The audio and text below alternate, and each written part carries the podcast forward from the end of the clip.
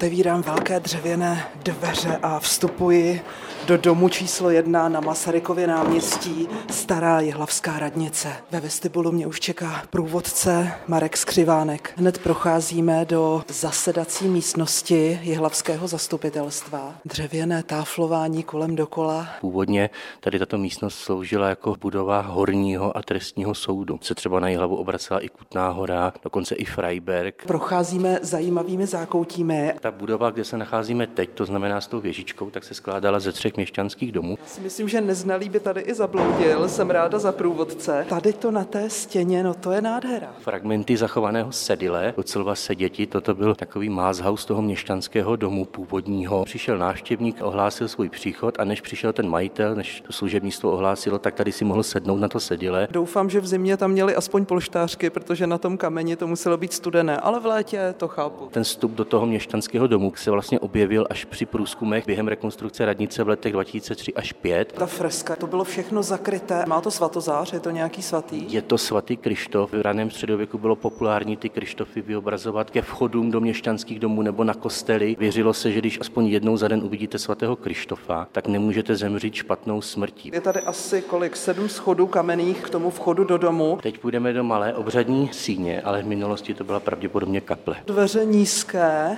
já mám 176 a procházím tak tak v tom gotickém hrotu vrchním. Fresky, nádherná žebra, dokonce ta žebra jsou barevně pruhovaná. Tady více jak 200 let fungovala konírna, protože tady byla policejní stanice, tak tady byly ustájeny koně podíváme se do černé kuchyně. Je to pěkně očouzené. Do té rekonstrukce tady ten prostor byl zarovnán jakýmsi papírem a když se to začalo vyklízet, tak se zjistilo, že to jsou všechno stejné noviny rakousko-uherské, frontové, které byly určené pro vojáky do Ruska. Díky tomu se nám to víceméně zachovalo do té dnešní podoby. Vstupujeme asi do perly staré jihlavské radnice, gotická síň. Je tady spousta nápisů v různých jazycích. Řečtina, latina, stará němčina, stará čeština a tady u toho slova heft je vidět fragment fragment hebrejštiny. Většinou citáty antických filozofů, klasiků. Máme doloženo, že se tady konaly i soutěže mistrů pěvců jihlavských, protože ta místnost měla nádhernou akustiku. Já si myslím, že má i teď krásnou akustiku. Nádherně se to tady rozléhá.